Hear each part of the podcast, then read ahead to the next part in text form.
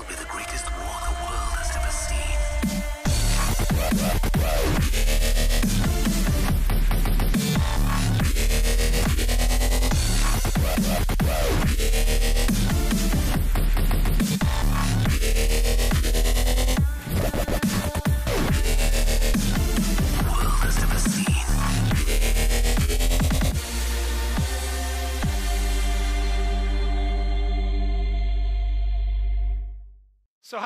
Metro? You guys ready to go?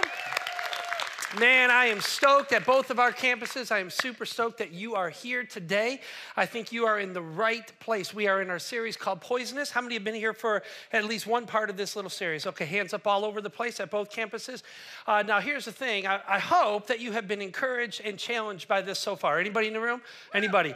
Now, listen. Here, here's the deal. This may surprise you. This may surprise you, but I get a whole bunch of people who ask Jeremy, Jeremy, Pastor Jay, where does the genius for your series come from? I mean, really, where do you come up? You and the creative team, where do you come up with you know these incredible, audacious, amazing ideas? I'm so glad that you asked because. Uh, uh, I'm going to give you like a little behind the scenes glimpse at, at, at some of the creative development in process. You see, uh, about a month ago or so, we were in Tanzania, Africa, and uh, we were staying at this missionary's house. And like most uh, homes of any value in the third world, almost any home actually in the third world, even like a little shack, has like a wire around it or a fence around it of some kind. Uh, and if it's a nicer home, it has like a Donald Trump wall like around it. It really does because why? It keeps people and cows out of your yard. That's what it does. And so uh, apparently they work. And so uh, this, they had this wall around this missionary's home that we were staying in. And like most of these houses, they had a, uh, a security guard or like a night guard kind of a guy who watches over the property during the night. And so we're hanging out there, and uh, uh, this guard guy is walking around, and we invite him to play a little ping pong with us. And so we're starting to play ping pong with us, or with him, and, and it, we're having a good time. And we were having a good time, not because so much that we were killing him in ping pong because he was just learning, uh, but because he could not speak a lick of English. I mean, nothing, which is odd because in Tanzania, you, you'd be surprised, everybody, I mean, virtually everybody speaks perfect English except this one guy except this one guy, and he's like in the yard with us, right? And so we're trying to teach him to play ping pong and trying to talk to him and all that. And uh, all of a sudden, absolutely true story, this giant frog starts hopping across the garage where we're playing ping pong. And it just freaks out everybody. I mean, literally freaks out because in Africa, you think everything is poisonous. And so you literally freak out. And we're asking this guy, is this frog poisonous? And so during the freak out time, my son Zachary grabs his cell phone and he's trying to record this whole situation. And, and so I just want to show you this a little bit. True story. You see that? Ugh. He just disappeared. Into the abyss. Is that poisonous? Poisonous? Poisonous. Poisonous. Poisonous. Poisonous. Yeah. And the reason you're going, that wasn't that funny. No, it's hilarious because he could not say a lick of English, but he could say poisonous perfectly. And I was just so shocked by like, how can this guy get out the word poisonous, but he can't get out no in English? I mean, it's crazy, right? And so uh, we get back to the States and we're thinking about our next series, and we came up with this idea of calling it poisonous from that.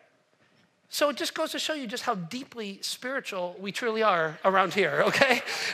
All right. Uh, anyways, I'm so glad that you're here. And uh, whew, if it's okay with you, here's where I'd like to go with this whole deal. Um, if you're brand new here, uh, you get this. If you're new around here, this might seem a little bit awkward to you. But what I'd like to do to start off is uh, I- want us to open our hearts to the thing uh, that, that, that God wants to speak into your life today. And, and I get it that there are some in this room where you come in here and you're going, I just came to church, man, just to hear a couple songs and maybe hear a little thing. Uh, I want it to be so much more than that. I, do not want you to hear from me. I want you to hear the voice of God speaking directly into your life today, uh, despite me. I want God to go around me and into your soul today. And, and so, if it's okay with you, uh, just from front to back, I'd, I'd, just like for us just to bow our hearts. Uh, if you're new to the faith, or if you're just checking this out, or maybe you've been around here forever, I'd like for every single one of us just to humbly bow before God and ask God to speak directly to you today. And I'll lead you, but you ask God to speak to you at both of our campuses. Here we go. So, Father in heaven, we just pause for a moment. We bow before you, God. We humble our hearts before you. Some of us, we've done this a thousand times before, and others of us, this is a very awkward thing because it's brand new to us. But God, I believe that you want to speak into our lives today. God, I believe that you want this to be much more than just church as usual. God, you want to visit with us. And so, Spirit of God, we say, Speak, O God. Speak, O God, for your child is listening. And God's people together would say, Amen. Amen.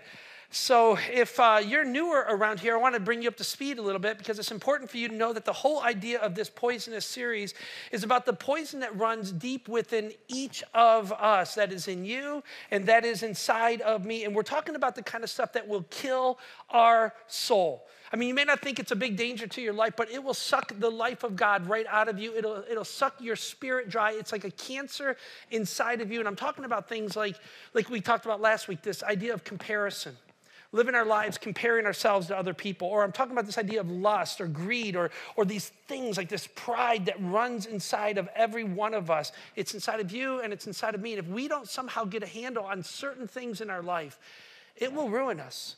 It will destroy us. And remember, this isn't about the other guy because we know the other guy needs it. this is about you. And this is about me. And so you need to be open to how this affects you personally, in your life personally.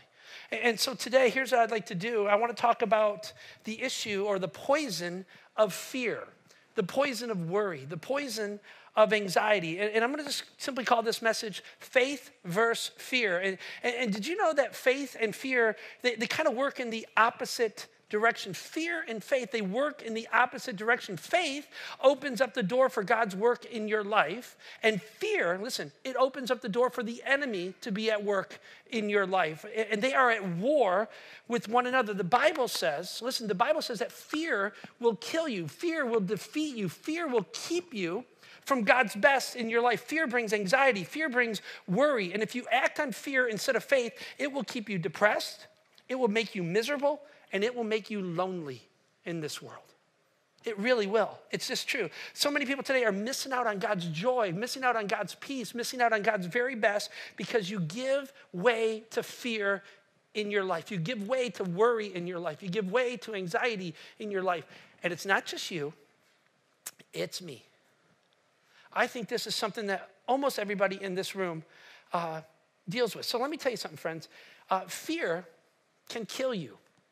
I mean, it really can kill you. There's an old expression, maybe you've heard it worried to death. Anybody ever hear that? Worried to death or maybe scared to death? Anybody ever hear that? Scared to death? Now, now friends, listen, there, there's a story, and I don't know if it's true or not, but I heard this story, and it was really interesting. It was about this guy named Nick uh, Stitzman, and he was a strong, young bull of a kind of a guy. He, he worked on the trail, uh, train yard uh, crew, and, and it just seemed like Nick had everything going for him. Uh, he had a healthy body, he was strong, he was ambitious, he had a wonderful wife, uh, two kids, and lots of friends.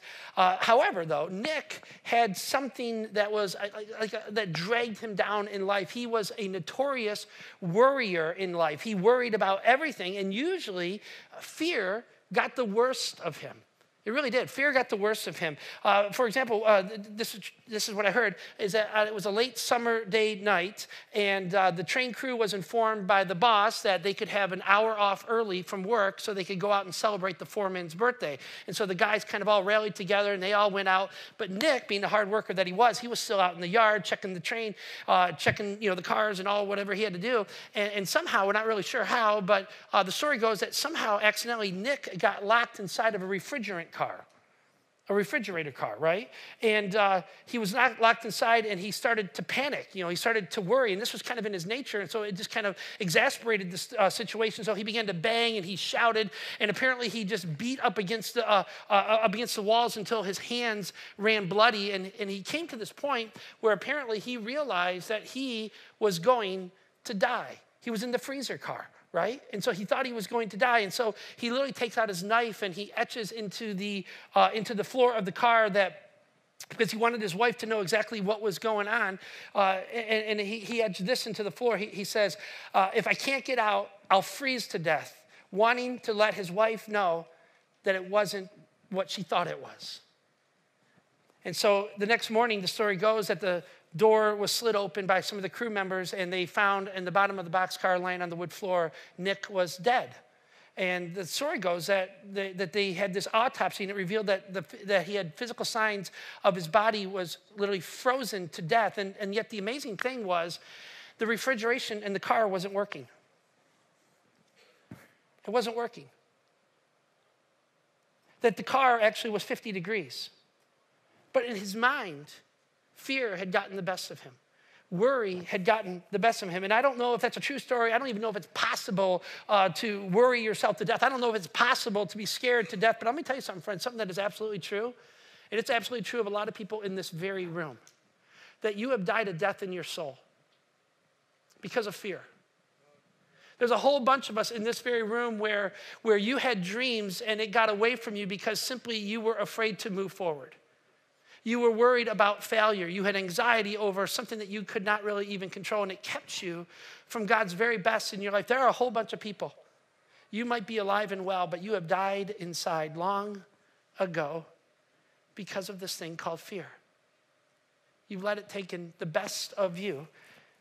And so, friends, somehow we've got to get our minds and our hearts around this issue because this is a real issue for a whole bunch of us. You have been kept down, you have been kept in your place, you have let fear win. It's kept you back from everything that God has wanted you to become.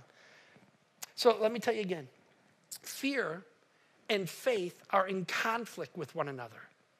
You hear me? Fear and faith are in conflict with one another. One moves you toward the heart of God, the other keeps you from the heart of God. One moves you uh, to release the power of God into your life, and the other keeps you from the power of God in your life. They are in conflict with one another. Fear keeps you down, it keeps you in your place, it takes you from God's best. Any, anyone in the house, uh, let's just have a show of honesty. Anybody in the house ever struggle with worry? Anybody? Anybody struggle with anxiety? Anybody? Fear. Well, apparently you're not alone. I, I did some research this week, and, and this is going to blow your mind. Uh, they, they estimate, doctors estimate that roughly 50 million Americans take some sort of anti anxiety medicine each and every day in the United States. That's one out of every six people, roughly, in the US. Friends, that's crazy. So apparently, I'm not the only one who is wrestling with some sort of fear in life some sort of worry in life. So um, I can't be the only one who goes, I'm not sure I got what it can take, uh, it takes to make it forward, to move forward in my life. Apparently, if that's you, you're not alone either because this is a real issue for a whole, whole bunch of us. You with me? It's true, isn't it? Fear is said to be one of the most powerful emotions known to humankind, to mankind, right? More powerful than even love. I, want you to think about this. Our very survival depends on the fear nature within us. You think about it, right? This, this nature was put in us by God to have this reaction to fear. It's called the fight or flight syndrome, right? So when you're afraid of something, something kicks in. You think about the caveman, right? Think about the primitive, ancient caveman, right? I mean, without this fight or flight syndrome, they'd have been eaten up by the saber-tooth tiger, right?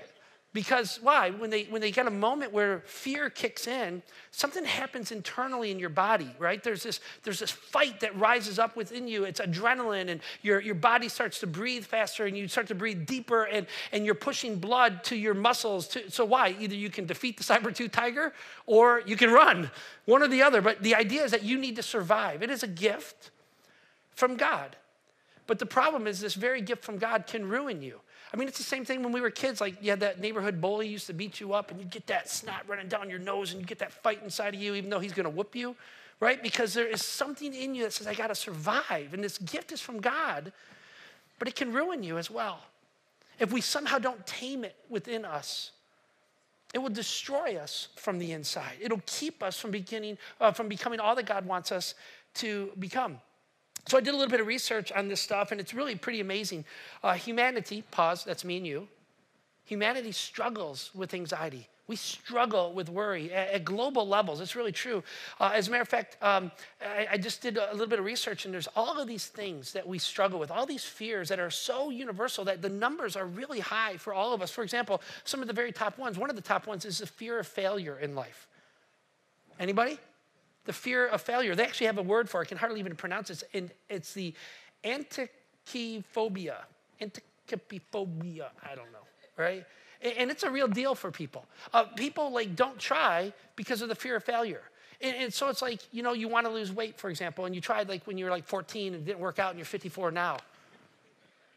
And you're going, I, I just, I can't. I've tried already. I, I just can't do it. I'm going to fail. And so you don't even try because of failure. You didn't get the last promotion at work, and so you don't try for the next promotion because why? Fear of failure. You just somehow think you're not going to be good enough, and it's rather you'd rather just shrink back than to try to move forward. That's a real fear. Um, check this one: fear of death. Anybody? I mean, nobody wants to die. Nobody wants to die. Um, but the, but the problem is, is that because of the fear of death, is often we forget how to live. We don't enjoy life and all the adventure that God has, has for us because we're f- afraid of death and we live like we're dead instead of living like we're alive. Uh, fear of commitment. This blew me away. Uh, roughly in almost all countries, all Western countries that, that did these surveys, uh, roughly 17 to 20% of the adult population is afraid of commitment relationally, romantic commitment. And, and so they, they pull back from that. They've been hurt by a relationship, and so they pull back from future relationships. But I think it was a guy named Shakespeare who once said, It is better to have loved and lost than never to have loved at, at all. Is that true? Hmm, I don't know. Fear of spiders. Ooh, fear of spiders. 32% of women, uh, this particular study showed that 32% of women and about 20% of men have an extraordinary fear of spiders. And I don't get this. Now, listen, nobody wants to wake up one day with a spider on your face. That'd be terrible, right? That'd be terrible. But for crying out loud, you're bigger than any spider on planet Earth. Step on the thing, right? That's all you have to do. Sheesh. But this idea of fear is everywhere, right? I mean, you got, um, and it's prevalent in humanity, like the fear of flying. Anybody afraid of flying? Get over it. You got to do it. Okay, it's just all there is to it. Uh, that's a big one, though. Fear of heights. Anybody afraid of heights? I am not afraid of heights at all. I'm afraid of falling. Profound difference. Okay, I love being up high. I just don't like the idea of falling. It's terrible. Uh, actually, the number one fear in the entire world, almost on every single survey ever done, is what? You know? Public speaking. What'd you say? My mom? Oh, clowns. Oh my goodness. Um, I was like, what's wrong with my mom? I'm like, what? Um, so, uh, but listen, the number one fear in every single study out there is the fear of public speaking. It's just true. People freak out. Like, like it's true because like when I was younger, trying to get into this whole preaching type of thing, I would be backstage and I would be like throwing up. and I'd be so nervous. I still get nervous to come out here, and I'm like going, "Oh my gosh, what am I doing? Why am I doing this? Why am I doing this?" You know, uh, and it's just true. People have fear. Here, here's my point. Here's my point. We all battle something. You battle something, and I battle something. Every single one of us. And so many people today are living less of a life than God wants them to live because fear has crept in and has taken root in your life and it's kept you back. Fear is the greatest weapon that the enemy uses to hold you back. Fear is not from God. The scripture tells us that fear brings death, that fear brings torment. It's designed to paralyze you. It's a trick of the enemy and it keeps you from God and from God's purposes in your life. Do you hear me? Anxiety, worry, it robs us from the peace that God wants from us and for us. I want to talk to people, or excuse me, I talk to people all the time about this idea that uh, God wants something more for them. And I ask them, I say, you know, in my office, people come and they're struggling with something, and I say, do you like the way you're living? Do you like what's going on in your life? And people all the time say, no, no, I, I want to change it. I hate this. And then I ask them, why don't you change it? And there's all kinds of excuses why we don't change things. Am I right? You have all kinds of excuses. I have all kinds of excuses. But I asked them, why don't you change it then? And after their long line of excuses, I can tell you what it almost always boils down to. Very, very simple. They're comfortable the way that they are. It's just that simple. They're afraid of change because if I change something, it could actually be worse. Right? If I step out from this situation, the next situation could be worse. So I'll just live in misery. I'll live in hopelessness. And friends, that just doesn't make sense to me. There is, listen, friends, there is this tension between fear and faith. There, there's this tension there. I I heard a preacher once say it like this fear and faith have something in common. They both ask us to believe in something we cannot see. Come on. They both ask us to believe in something, they both require something of us. So, friends, I just say you might as well, you might as well give that effort that you put into fear, you might as well give that effort into trusting God. Because listen, the opposite of, of fear, you, you look at all these movies and Hollywood, the opposite of, of, of fear, uh, people think is courage. I would just humbly say the opposite of fear, or at least the, maybe the antidote to fear, is not courage. It's trusting in the goodness of God. It's trusting that God has something more for you. It's trusting the goodness of God that He has something better for, for you than you even have for yourself. It's trusting that His ways are better than your ways. And it will take you to, become, uh, to where God wants you to become. Uh, In order to walk in His power, you have to close the door to the enemy. When, when we open our lives to fear, we literally open the door to the enemy of our life. We give him opportunity. Conquering the enemy starts by making choices to close the door on fear. Uh, it, it closes the door on fear and it says, God, I will trust you and I will trust in your ways. I will listen to your voice. And, and so here's what I want to do, if it's okay with you, over the next few moments is uh, I just want to spend some time going through an old fashioned Bible story. Right? Is that cool? Kind of an old school Bible story time? Is that cool? And I'm just going to read part of it to you. I'm going to tell you part of it, and we'll draw some conclusions as we work our way through it. Because listen, friends, this is so important. Uh, because if, if I wake up in the morning, I want to tell you a story that is going to give you a big picture of God. Because if I wake up in the morning with a small picture of God, I'm going to let fear control my life. If I wake up with a small picture of God, I'm going to tell you what happens to me. I will not pray like God can actually do anything about anything. I'll pray small prayers and I'll believe in a small way. And there won't be victory, there will be death in my life. Uh, when, when temptation comes my way, I will bow to it if I believe in a small God. When, when I think about my purpose in life and why God has put me here, I'll get easily distracted if I believe there is a small God out there. And so I think if it's okay with you, I just want to paint a picture of a big God tonight. Are y'all good with that? Y'all good?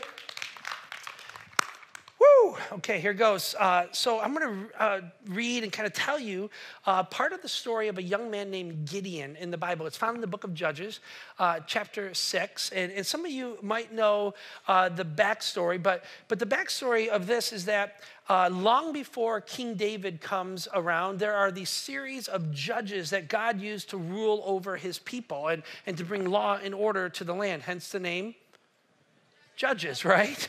Um, and, and, so the, the problem was this, is that the people of God were living in the promised land of God, uh, but, the, but the Midianites and the Canaanites and all these other ites had come in and they were like crushing God's people. They were doing war against God's people, one after another after another. And the Midianites had, had attacked the promised land, and the text says that they were like swarms of locusts taking over all of the crops. So you get this visual, like, here's the people of God, they're trying to have their like little home and raise their family family and do life. And the enemy just kept coming at them, just coming at them and just coming at them. And it literally beat the life out of them. But what's interesting is that they were not getting beat as the people of God, as a nation of God.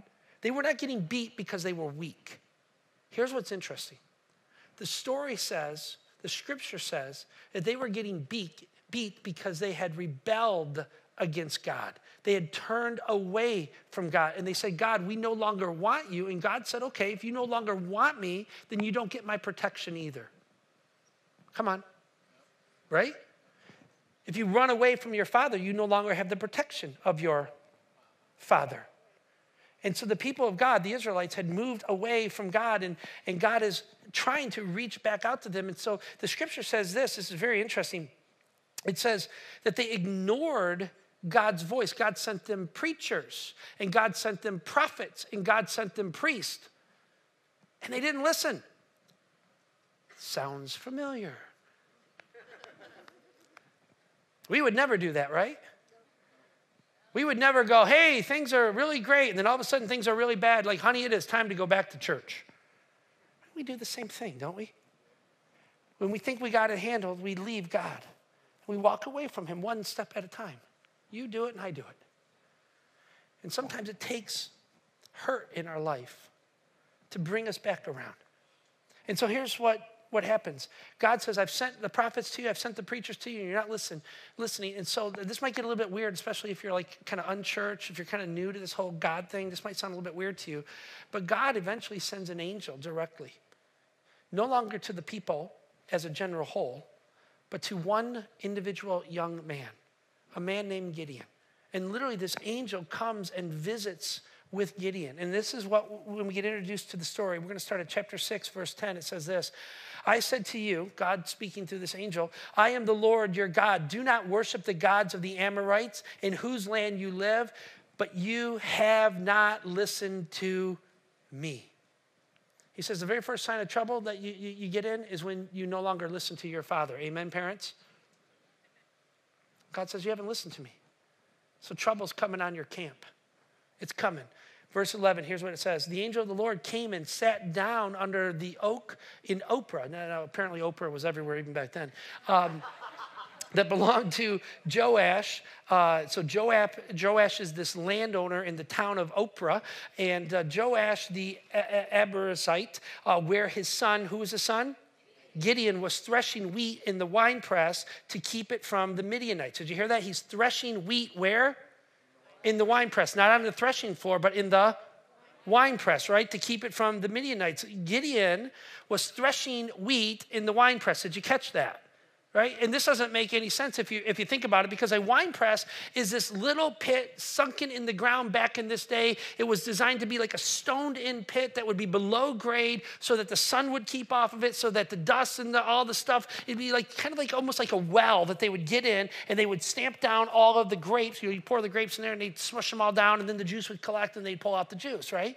But he is in there threshing wheat. Now, we're not a bunch of farmers in the room, but I know enough about farming to know that you don't thresh wheat under the ground. Where do you thresh wheat at? In the open air, right? Because you throw it up. You've seen the old fashioned movies, Little House on the Prairie. Hmm. Throw it up in the air. The wind blows the junk away, blows the chaff away, right? Anybody with me on this so far? And the heavy wheat falls to the ground. You scoop it up and you make yourself some donuts, right? That's how it works, okay? You get it? Okay, so so he is he's in the press underground and it says why? To keep it from who? The Midianites. Those dang Midianites, right? Because why? They're coming in like swarms of locusts, and he thinks if they see me out in the open, they're gonna do what? They're gonna come and kill me and take my food that is for my family. And so, what is he doing? He's afraid. He is literally underground. And, and I think this is so important. The, the writer of scripture here, is trying to get us in our mind to say, listen, Gideon was not King David. Gideon was not Samson. He was not brave. He was not strong. He was not defiant. He was cowering. He's like, I just got to make me some bread. That's all I got to do. I just got to hide long enough to get a little bit of this thresh and, and, so that I can bring it to my family. He was not a warrior. He's not a fighter, right? Um, and let me tell you something, friends. When we live with a small God, that is how we live in this world. When we think God is small, we think the problems of this world are big. When we think God is small, we think our struggles are not able to be overcome. When we think God is small, the very thing that you know God is stirring in you, you shrink back from. We need to have a different view of God. And so, Gideon, we learn, thought that the Midianites of this world, were too big for the God that he served. Let's keep reading. Verse 12. This is interesting. When the angel of the Lord appeared to Gideon, he said, The Lord is with you, mighty warrior. But Gideon's thinking, Mighty what? Mighty what? What are you talking about? Because listen to this, verse 13. This is incredible. Can you imagine saying this to God's angel? Pardon me. I just think that's funny. Because he says, Pardon me, my Lord. Like, uh, I don't think you got the right guy here. Pardon me, my Lord, Gideon replied. But if the Lord is with us, then he has all these things, right? He goes, But if the Lord is with us, why has all of this happened to us? Why are all of his uh, wonders that our ancestors told us about, um, where, excuse me, are all the wonders that our ancestors told us about uh, when they said, Did not the Lord bring us up out of Egypt? But now the Lord has what? What's this word? Abandoned us and has given us into the hands of Midian. He's saying, Where's God now? He's saying, We've heard all these things about God. We've come to church and we've sung the little songs and they got them up on the screens for us, but we don't really see the wonders of God now. Where is God? Where is He? Do you realize I'm threshing below ground? I'm trying to separate the wheat from the chaff, and I don't have any wind because I'm in the wine press and nobody can even see me there. Wind can't get in there. You know how hard it is to feed my family right now? Where is God? Listen to me, friends. Uh, you, you see this in Gideon, and I've seen this in my own life, and I think you probably have seen it in yours. Listen, fear, when it sets in, fear ignites doubt in your life. It sets doubt ablaze inside of your heart. When you start to shrink back, that moment, that first time you feel defeated, that first time you feel like, oh my gosh, I don't think I can do this, it is a downward spiral. Am I right? Am I right, friends? It just shrinks back inside of you. Fear ignites doubt. But listen, listen to me. Don't come into agreement with the fear that is in your heart. Did you hear this? Don't come into agreement with the fear that is in your heart. Do not align your life to the feelings that you have a fear inside of you. You hear me? This is critical. If we're ever going to defeat fear, we cannot allow our life to become aligned with the fear that is driving us. Don't do it, it will cripple you. How many, uh, how many in the room would say you are second guessers? Second guessers in this room? Second guessers? You know what I'm talking about, right? It's like you thought you had a leading on something, you thought you knew exactly what you were supposed to do, and then you go, ooh, I'm not so sure. Like anybody ever second guess the husband you married? No, don't do not answer that. Do not. What are you crazy? No, no, no, no. But you get the idea, right? That you thought there was this movement inside of you. You thought for sure. Anybody? You ever felt for sure you're supposed to do something, start something, begin something, change something, uh, go after something, uh, and then all of a sudden you're like, oh, I'm not so sure anymore. And then you're just second guessing it. You're, you're crippled in the very thing that you thought you were uh, supposed to move into. You don't. Now, I'm not saying not to think things through because I, I, think, I think things through. I think I do. My wife doesn't always think that, but I think I do, right? Uh, but, friends, you know exactly what I'm talking about. Some of us just go round and round and we never make any forward progress because we spend all of our time second guessing. Second guessing. Fear ignites doubt. When you let anxiety and worry control you, it makes you doubt God. It makes you doubt His goodness. It makes you doubt His provision. It makes you doubt His leadership in your life. And friends, that's deadly to your soul. It's just deadly to your soul. Look at what happens next. Uh, Gideon is, he's doubting God. Uh, he's doubting God's goodness and care over him and his people. Uh, but God says to him, listen to this, this is amazing. Uh, verse 14 Gideon, listen, Gideon, I know you haven't seen the wonders of God, but listen, go in the strength that you have and save Israel out of Midian's hands. Uh, am I not sending you? Now think about this. God says to Gideon, You got this. You're going to be okay. You got strength in you. Trust me, God has put more in you than you even realize that you have. Go in the strength that you have. You are going to be great. It's going to be good. Why? Because I am with you. I am the one that's sending you. I came down and picked you for this call, for this task. You, me, I'm with you. Got it? And Gideon's going, Are we not communicating here? But God is saying, Oh, yeah. I have put something inside of you. I put something there. Now, listen, friends, fear causes you not only to doubt God, but listen, you may want to write this down, but it also causes you to doubt who you are, what your purpose is. Uh, here's what fear does fear not only ignites uh, doubt, but listen, fear makes life small for you. It makes you feel small. It makes your purpose feel small. It makes your daily routine feel small. It makes you worship a small God. Look at Gideon's response to this. So the spirit of, uh, of this the angel, the spirit of God through this angel speaks and goes, "Hey, you're going to do this. It's going to be sweet. It's going to be huge. I got your back. It's going to be great. Go." And then Gideon says this. But Lord, Gideon asked, how can I save Israel? My clan is the weakest in the tribe of Manasseh, and I am the least in my family inside of my tribe. So he says, We are the weakest state in the union, right? We're the weakest state in the union, and we are the weakest family in the state. And I am the weakest of the weakest in my family. You got the wrong guy. so, how would you assess Gideon's self image here? Is he rocking it? No. I mean, he is like going, uh, uh, uh, I can't. I can't.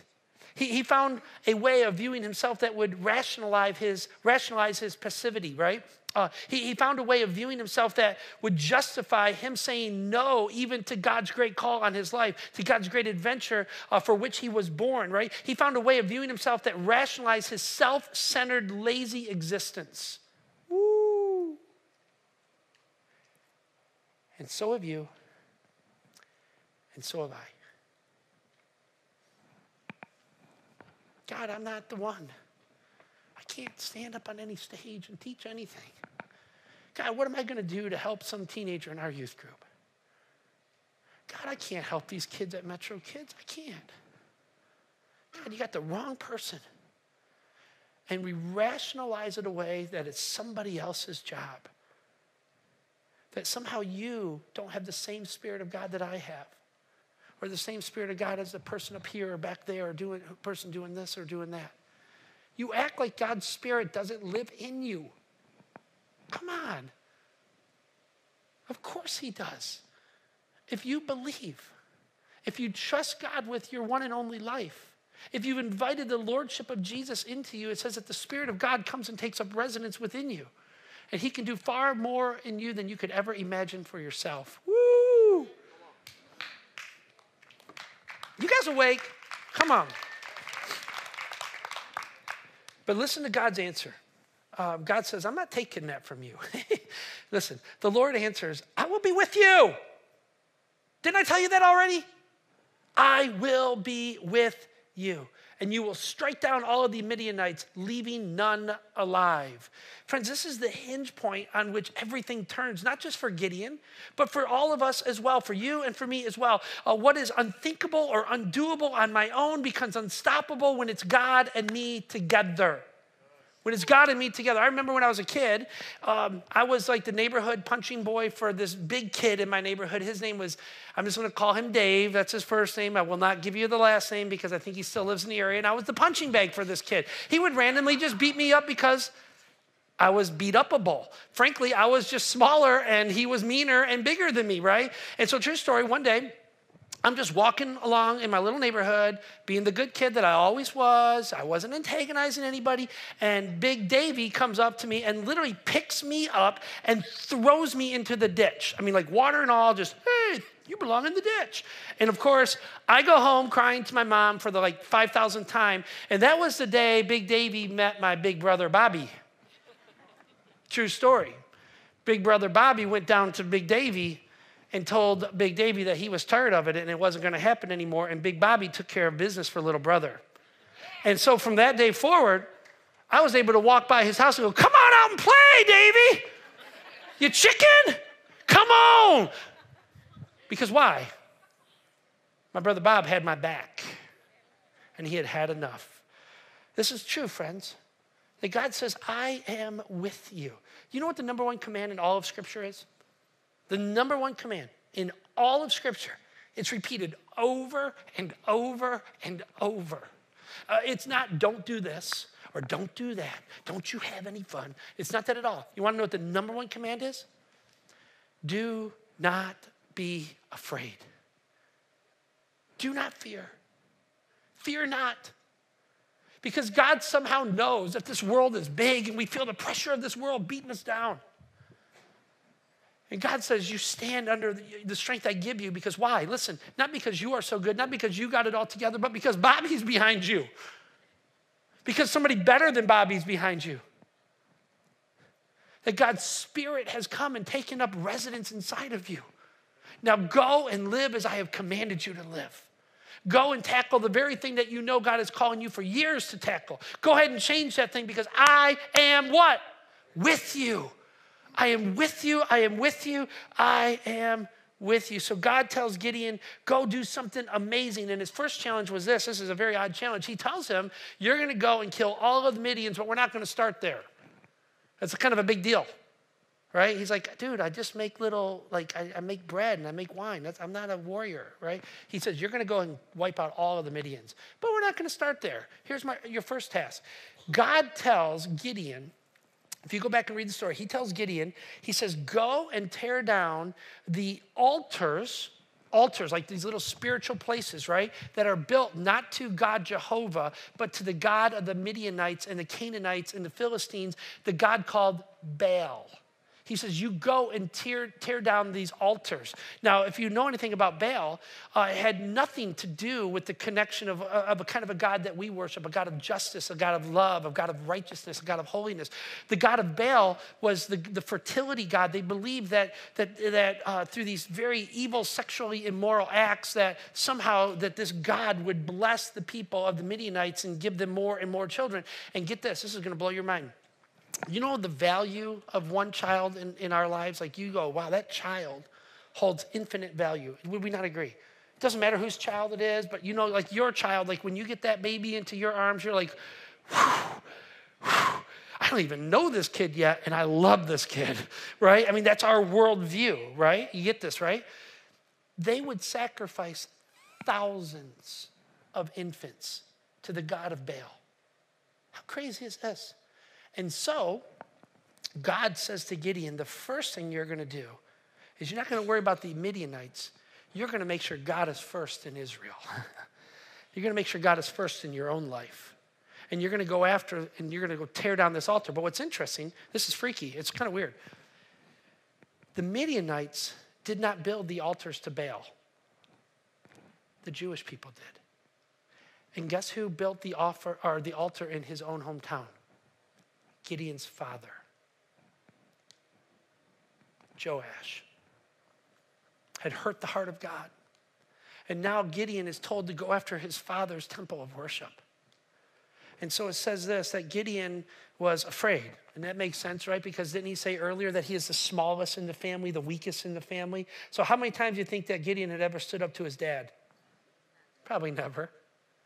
But now somehow he's taken this step of faith and he's trusting God uh, in, in, a very different way. And so it says this in, in the scriptures, uh, chapter 6, verse 27, it says, So Gideon, listen, so Gideon took 10 of his servants and did as the Lord had told him to do. But because he was afraid of his family, no kidding, and all the townspeople, no kidding, he did it at night rather than during the daytime. And I'm thinking that's a pretty smart move. That's nothing to be ashamed of because I would not do it in the broad daylight either. I would come and sneak, right? Are you right? Are you with me? But here's the deal he was afraid. Here's the deal he was afraid. Here's the deal he was afraid, but he did it anyways. You see this?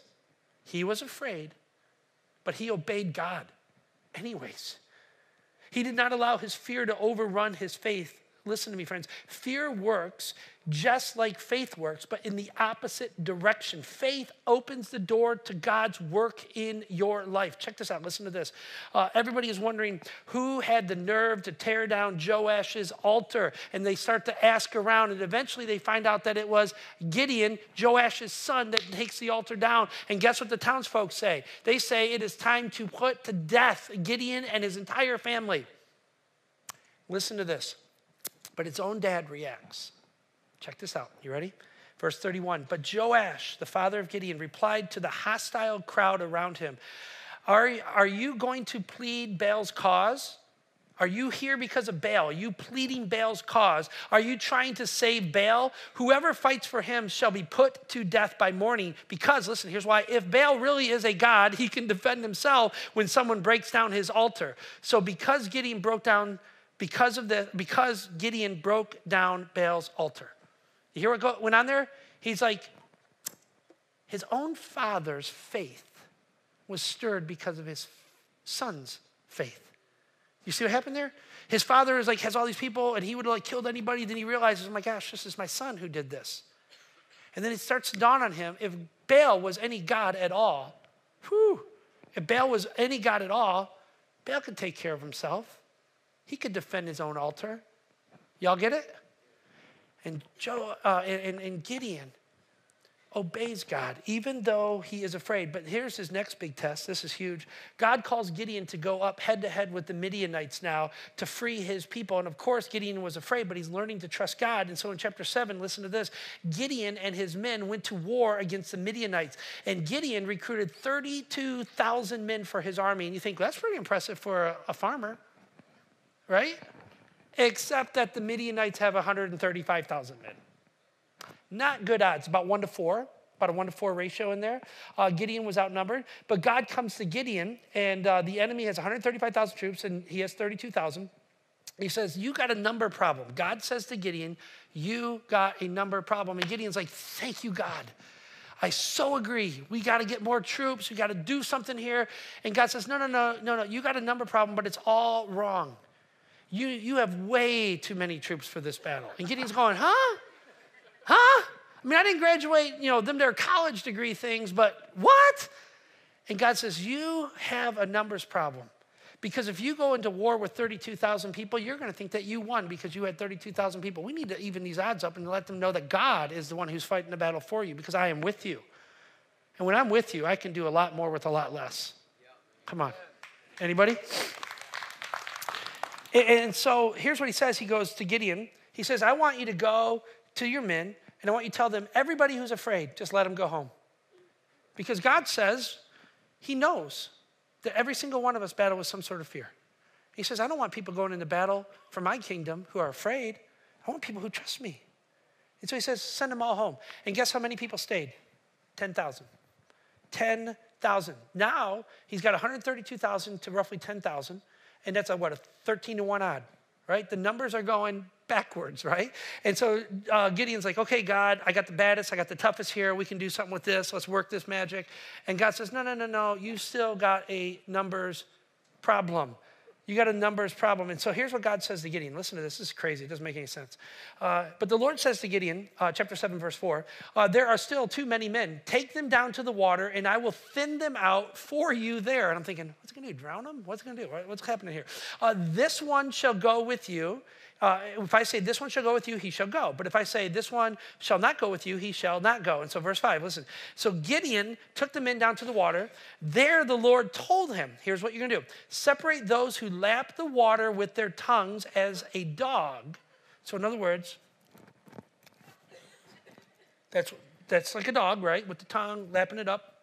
Separate those people from those who kneel down and drink. So those who just go, oh, oh, and just put their head in the water, he says, you're going to get rid of all those people. That doesn't make any sense, does it? So listen to this. Listen to this. So, verse 6 300 of them drank from cupped hands, lapping it like dogs. All the rest got down on their knees to drink. Then the Lord said to Gideon, With the 300 men that lapped water like a dog, I will save you and give the Midianites into your hands. Let all the others go home. And so Gideon sent the rest of the Israelites home, but kept 300 who took, uh, who took over the provisions and trumpets of the others. So, like, hey, if you're going to go back, let me have your sword. Like, we need your ammo. Y'all get what's going on here, right? Now, listen, I don't know why God chose the men exactly, like it doesn't exactly tell us why he chose the men who lapped it like a dog. I personally don't like dogs. I would not have made that choice. I don't know. Maybe God likes dogs. Who knows? But but but there was probably good reason, right? Because he probably was thinking like a guy who's careful looking. That's the guy I want in battle. Right? Y'all get me on this? And so God says, let everybody go. I want men who are aware. I want men who, who are, who are going to think their way through this. And so you go back and read the rest of the story. God delivers the 135,000 men into the hands of 300. And God has a great victory that day. You go back and read it, it's amazing. So, friends, um, does anybody in the room ever worry? Anybody? You're not alone. Paul worried. John worried. Moses worried. Gideon worried. You know, I've been thinking um, about myself. And um, a lot these days, I've been really thinking about some things like over the last year, if I was to be completely honest, it has been the hardest year of ministry since I started this church 16, 17 years ago. I would say that the last year has been harder than the first 16 combined. Uh, we've had incredible changes in the life of our church. Launching a campus, uh, that was, it's been very difficult. Very, very difficult. Um, you know, trying to get people to believe in a video model of teaching. Very, very difficult. Um, the money issues, very, very difficult. Uh, losing very key leaders and dear friends of mine to good works. God has taken people and planted them across this country. And it's incredible, but it's been very, very difficult. And then in recent days, this whole LGBT crazy stuff, right? It just seems like one crushing thing after another. And I feel um, like I have failed in some very big ways. And uh, I have regrets as a leader, uh, as a pastor, as a father, as a husband. Um, I often feel like I don't, I don't even know what's next for us. I feel overwhelmed. And it's like God is saying to me through this story that I am bigger than your struggle. I am bigger than your failures, bigger than your sin, bigger than your lack of confidence. I am just bigger and I am better and I am stronger. And if you have a big view of me instead of a little view of me, I will do extraordinary things through you. And friends, um, my, my guess is you have your own Midianites that you are battling. You have some giants in the land that you've given up fighting. Don't give up. Fear not, for I am with you. Faith and fear are in conflict. Both require something from you, both require you to believe something. I would just humbly submit to you that we ought to put all of our energy not believing in fear, but to believe, to trust God, to learn to trust Him with our whole hearts.